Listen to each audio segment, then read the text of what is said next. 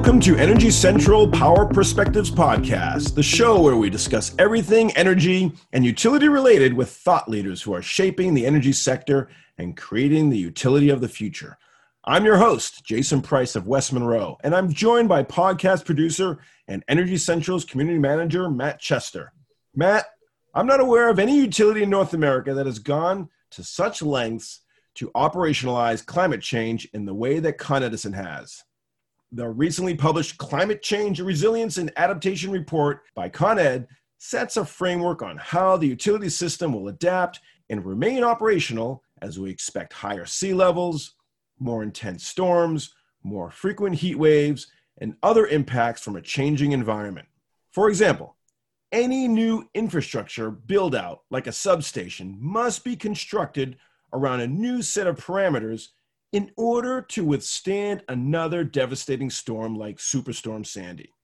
Every element of the company must now incorporate a flavor of resiliency and adaptation in its investments and overall business decisions. And using the leading minds in science and climatology, Con Edison is shoring up its approach based on an informed risk scenario. If you read the report, Con Ed is not investing at a 25% level, or even at a 50% level of severity probability. Con Edison is going all out in reinforcing systems expecting a 75% probability or higher in climate severity. They are proactively planning today because they're expecting considerable trouble tomorrow. From Con Edison's perspective, we have to begin adapting to the impact of what climate change presents. It's no longer wishful thinking that this problem will solve itself or that we can reverse what has been done. The authors are clearly beyond the acceptance stage. The discussion has moved from is it real or not to not only is climate change real, but will be severe. And what can we do now to withstand what will be unleashed by these weather events in the decades to come? Matt, you're in Florida, Hurricane Central for North America. I'm sure you are interested in hearing from our guest as much as the rest of us. You got that right, Jason. And like you said, it's about being proactive and being pragmatic about what's actually happening and what's already happening. So I'm glad we have utilities like Con Ed who are taking the lead, and I'm definitely interested to hear what our guest has to say on the topic. Absolutely. Let's first thank our sponsors for supporting the power perspectives on Energy Central. To West Monroe, West Monroe works with the nation's largest electric, gas, and water utilities in their telecommunication, grid modernization, and digital and workforce transformations. West Monroe brings a multidisciplinary team that blends utility, operations, technology expertise to address modernizing aging infrastructure, advisory on transportation electrification, ADMS deployments, and DER and cybersecurity. To ESRI, an international supplier of geographic information, GIS software, WebGIS, and geodatabase management applications. To Guidehouse, formerly Navigant Research, a premier market research and advisory firm covering the global energy transformation. To Anterix, Anterix focused on delivering transformative broadband that enables the modernization of critical infrastructure for the energy, transportation, logistics, and other sectors of our economy.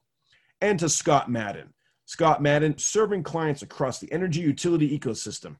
Areas of focus include transmission and distribution, the grid edge, generation, energy markets, rates and regulations, corporate sustainability, and corporate services. The firm helps clients develop and implement strategies, improve critical operations, reorganize departments and entire companies, and implement myriad initiatives. Well, our guest today is likely one of the most distinguished and impressive minds at Con Edison. He recently shared with the Energy Central community a critical Con Edison document that he helped to author called the Climate Change Resilience and Adaptation Report. And behind that work, he brings nearly 20 years of utility expertise. I am also pleased to share he's a professional friend whom I've met and spoken to frequently. So, without further ado, Nelson Yip, Director of Strategic Planning at Con Edison, welcome to the Power Perspectives. Jason and Matt, it's great to be here. Nelson, we're thrilled to have you here. And before we dig into the report, I want to start with your career and that path you've taken at Con Edison. Tell us about this and how it helped you prepare to lead this report. Well, I started with the company in a rotational leadership program. I saw all aspects of electric, gas, and steam commodities on the ground, which really gave me a broad perspective. Now, even though I was trained to be an electrical and computer engineer at Cornell, it was at Con Edison where I learned to apply my engineering skills. So, over 10 years ago, I was part of the team that developed the strategic long range plan for the company's electric business. That includes distribution, transmission, energy supply, and rate impacts over a 20 year period. So, at Con Edison, I've always been part of groups that focus on improving infrastructure, from being part of a team managing construction and maintenance of a Manhattan's electric distribution system to being in operations and recovery efforts for post Superstorm Sandy, and then to directing company wide emergency preparedness and response activities as part of emergency management. I have learned to manage crises, big and small. I've been thinking deeply about clean energy policy, climate, and sustainability for over a decade. These days, by being in strategy, I can build upon my foundational knowledge and my internal and external network of stakeholders to really tie together to incorporate climate risk and resiliency into planning and operations. Nelson, let's give our listeners a clear understanding of the unique considerations of the Con Edison service area when addressing climate change, both in terms of geography and population. Tell us, why is your franchise territory of particular interest? Well, Con Edison serves 10 million people in New York City and its northern suburb of Westchester County. It is among the most reliable utilities in the nation, delivering electricity, natural gas, and steam to customers from Wall Street to Broadway to Main Street.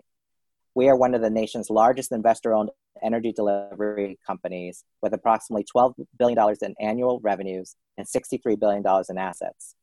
We have an unwavering focus on investing in renewables and the latest innovations in smart technologies to improve our resiliency, to mitigate the impacts of climate change, and evolve into a next generation clean energy company, all while committed to helping New York State meet its clean energy goals. For example, through our clean energy businesses, Con Edison has become the second largest producer of solar energy in North America. We are planning for a significantly cleaner energy future. Now, planning for New York City, you have to consider coastal climate impacts. The city is also very dense and urban, so our infrastructure is unique given the limited street space and customers are becoming more and more reliant on energy delivery as technology use increases. Okay, with such complexities, let's discuss the Resilience and Adaptation Report. Can you summarize for us this report and are you pleased with the outcome? Jason, yes, I'm pleased with the outcome so far. We did three things. We reviewed and updated the latest climate science so that our engineers can design proactive solutions we created a process for this new science to be considered and applied across company functions and engaged senior leaders with a governance structure to enable alignment and also change management. And we updated our engineering and design processes to continue to design for a safe, reliable, and resilient system. In January of this year, the utility issued a report detailing how it would incorporate climate into its design and operations. Focusing on the environment, sustainability, and climate change is not new at Con Edison. Post Superstorm Sandy, we improved our system with over a billion dollars in storm hardening investments. So from 2017 to 2019, we also engaged in an extensive study to understand the risks associated with climate change. And in 2020, we focused on climate adaptation and system resilience. So we are taking a proactive, forward looking approach to climate resiliency in recent years and we are already using its climate change projections for decision making in areas such as power supply forecasting and also in engineering and planning. Clearly, the enhanced resiliency of the company's electric, gas, and steam systems infrastructure is even more important now than ever before because of the impact of climate change. Our climate change implementation plan really builds on a foundation for how we integrate climate change considerations into existing and future company projects. Nelson, I'm curious as you describe kind of the process of creating the report. Did you take into account any potential stakeholder or public feedback uh, in that process? Matt, yes, we did. Uh, the stakeholder process is such a, an important component of what we did. Without the support and feedback of our stakeholders, we really learned to understand the importance of what people in the industry were thinking, our stakeholders, our shareholders, as well as internally what we needed to change in order to make sure that we embraced climate change as a company. Nelson, what was it like trying to get buy in on this report internally? I mean, you have 14,000 employees. Did you face any resistance? How did you get the company behind this? And how did change management come into play during this process? No, thank you, Jason. No, we knew there would be significant change management involved. So we created a governance process for early alignment and ongoing change management. The collaborative work and the stakeholder management that we talked about is really important senior leadership has been critical in managing the process. You can't underestimate the importance of change management, particularly in such a large and complex company with over 200 years of experience and millions of customers to serve today. To continue providing excellent service to our current customers, our work has to be strategic, operational, and practical. So we really need to align our thinking to the best available climate science. We're accustomed to thinking about safety in a traditional sense, that is, people coming home safely every day with no accidents in the field or environmental safety, such as no oil spills. In this case, we asked our engineers and designers to think boldly about climate. We asked them to plan to a different future. It really involved shifting mindsets to help understand the key messages about climate change and that the need to address it is now. So we created an advisory team with more than 40 internal members to serve as local change agent experts that group has been really successful in helping us embrace and apply a growth mindset in their departments. We really worked on promoting the importance of change management and stakeholder participation, and we really worked to increase engagement. So, so based on my experience, I was able to use my engineering planning and operational skills and the 20 years of relationships I've, I've built to get buy-in. What we realize that more work needs to be done. There has to be an organic growth element to what we need to do. When analyzing utility action on climate, people think first about the causes of climate change and how can a utility do its part to decarbonize and slow down climate change. As a large utility like Con Edison, how are you able to balance that aspect of climate action while also addressing climate resiliency? One of our stakeholders told me you have to think of climate change with a capital C. It has to be both about decarbonization and mitigation, and also adapting for physical climate risks. So, as we electrify and as we become cleaner, we have an opportunity to also consider the adaptation of our infrastructure to a changing climate. Is Con Edison's climate adaptation planning just about Con Edison as a company and its assets? Or are you looking at the entire ecosystem of Con Edison? For example, your suppliers and your vendor community.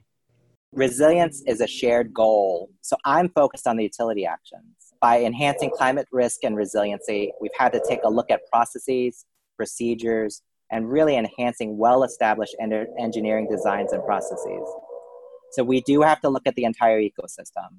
So internally, from the junior engineer to the executive leadership team, we all have to support climate re- resilience. And Con Edison, we continue to be focused on environment, social, governance issue, and ESG issues, and we know that our actions help protect and adapt our infrastructure for the communities that we serve. Back to the engagement of a variety of stakeholders. You know, you included numerous municipalities and government agencies, advocates, customers, and more. So, do you find that Con Edison is leading and guiding these other organizations about the best path forward? Or is it really more of a collaborative effort to bring in these stakeholders? So, I am so grateful to have other organizations and stakeholders that are true collaborators they really work to challenge us to aspire to do even more. So we've been working with many of these stakeholders over many years in our general rate cases and on climate related studies, issues, and plans. So we know that we'll get a better product by partnering with New York City and the municipalities, the environmental and customer advocates, and the research community to expand our knowledge of climate research. We have a legacy of continuous learning and building back stronger following storms and heat waves. And so we look forward to continued collaboration and engagement to protect and adapt our infrastructure for the communities that we serve. Nelson, thank you for that. The full report can be found on energycentral.com, and I encourage everyone in the utility industry who's listening to this podcast to read it in its entirety. It's a brilliant read and highly informative and practical for any city along the coast to be considering. Nelson, now it's time for the lightning round. We'd like to shift this to our listeners to get to know you a bit more on a personal level.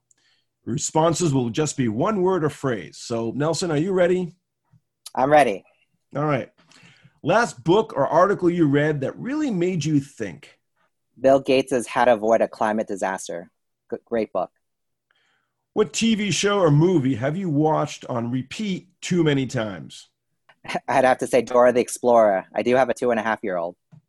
What is your dream job, if not Con Edison, of course? Have to be an entrepreneur.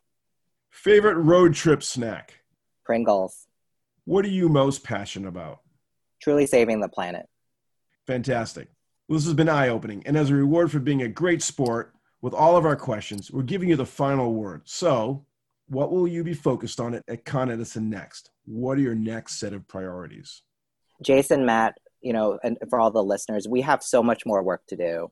It's really an exciting time to be at Con Edison and in the energy industry. Are we focused on the climate change resiliency discussion, propagating it internally, and integrating those efforts into our company's commodity long range plans? The pace of change is truly increasing. We're really thinking about how to forge ahead. We're turning our planning into resilience investments and asset plans, and the city and state have set ambitious climate goals we think the goals are achievable, and we believe that we're in a unique position to lead the transition to the clean energy future with physical climate risks in mind. Thank you for having me. Nelson, I can't thank you enough for this insightful conversation on climate resiliency at utilities and for walking us through what the Con Edison plan looks like moving forward. We'll keep an eye on how implementation is going, and we'll perhaps have to bring you back to the podcast to give us an interim report. So thank you again for joining us. It's been my pleasure to be here. Thank you, Jason and Matt, for being such wonderful hosts. You can always reach Nelson through the Energy Central platform where he welcomes your questions and comments. Once again, I'm your host, Jason Price. Plug in and stay fully charged in the discussion by hopping into the community at energycentral.com. See you next time at the Energy Central Power Perspectives Podcast.